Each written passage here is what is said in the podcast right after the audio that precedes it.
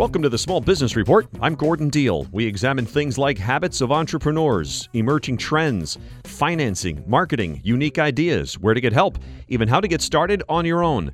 Want to tell the story of your small business? Send me an email gdeal at compassmedianetworks.com. That's gdeal at compassmedianetworks.com.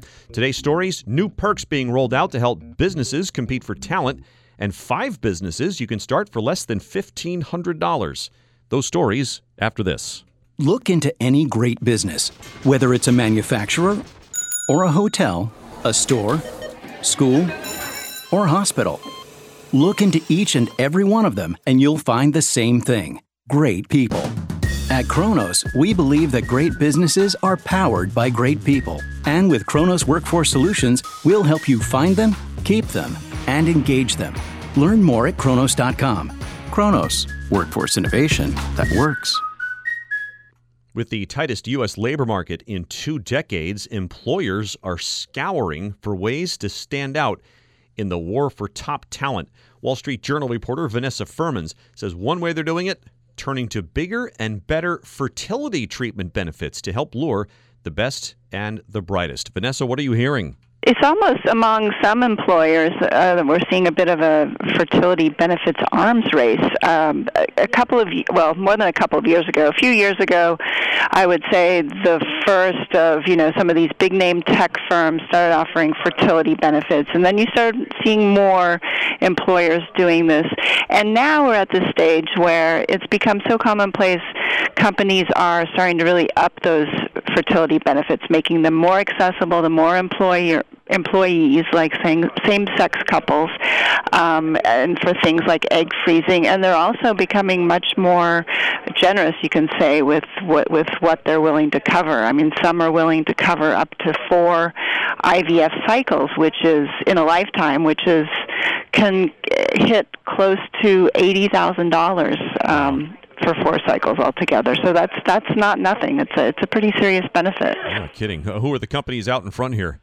Uh, well, as you might expect, the tech industry really leads the way here. Um, this is this was seen in the tech industry. You know, Facebook, Google were some of the first pioneers um, in this, and it's it's not a surprise because, um, well, first of all, these are companies that always like to consider themselves progressive and innovative on the the HR or um, employee front, but it's also where you're seeing some of the fiercest competition for talent, um, and that's been raging in the tech industry for a long time, and is now um, you could say that's the same all over the place. Um, as you know, we're in, in one of the tightest labor markets in decades, so that's what that's why that industry is is really leading the way. But you're also seeing companies like American Express, Nestle, um, Credit Suisse, a lot of companies in the finance industry as well doing this. We're speaking with Wall Street Journal staff writer Vanessa Fuhrmans.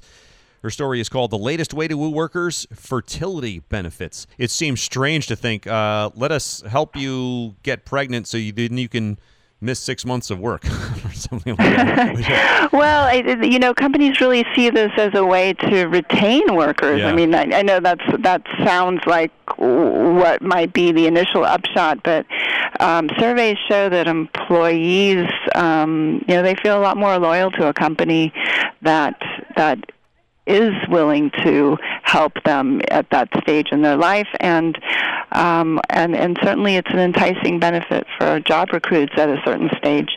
It's also something that um, you know companies are under pressure to diversify their workforces as they are seeking more talent, and so this is something women um, in particular pay pay some attention to. Thanks, Vanessa. Wall Street Journal reporter Vanessa Fuhrmans.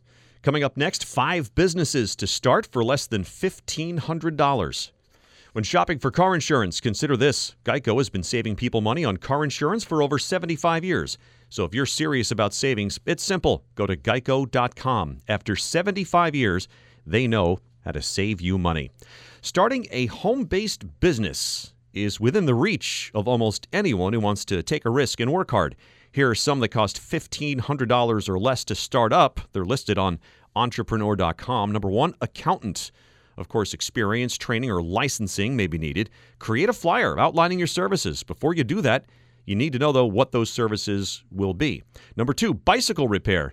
Tends to be seasonal, but you can find ways around that. Rent a storage unit, for example, and offer to store people's bicycles over the winter.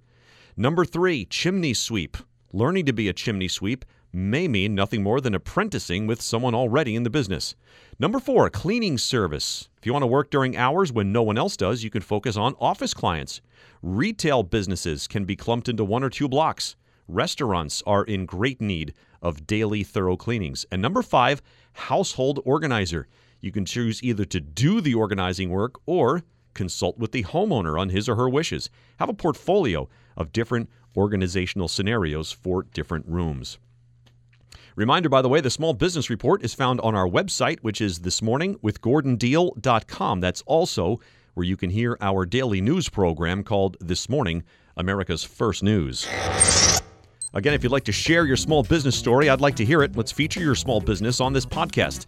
Send me an email at gdeal at compassmedianetworks.com. That's gdeal at compassmedianetworks.com. Thanks for listening to the Small Business Report. I'm Gordon Deal.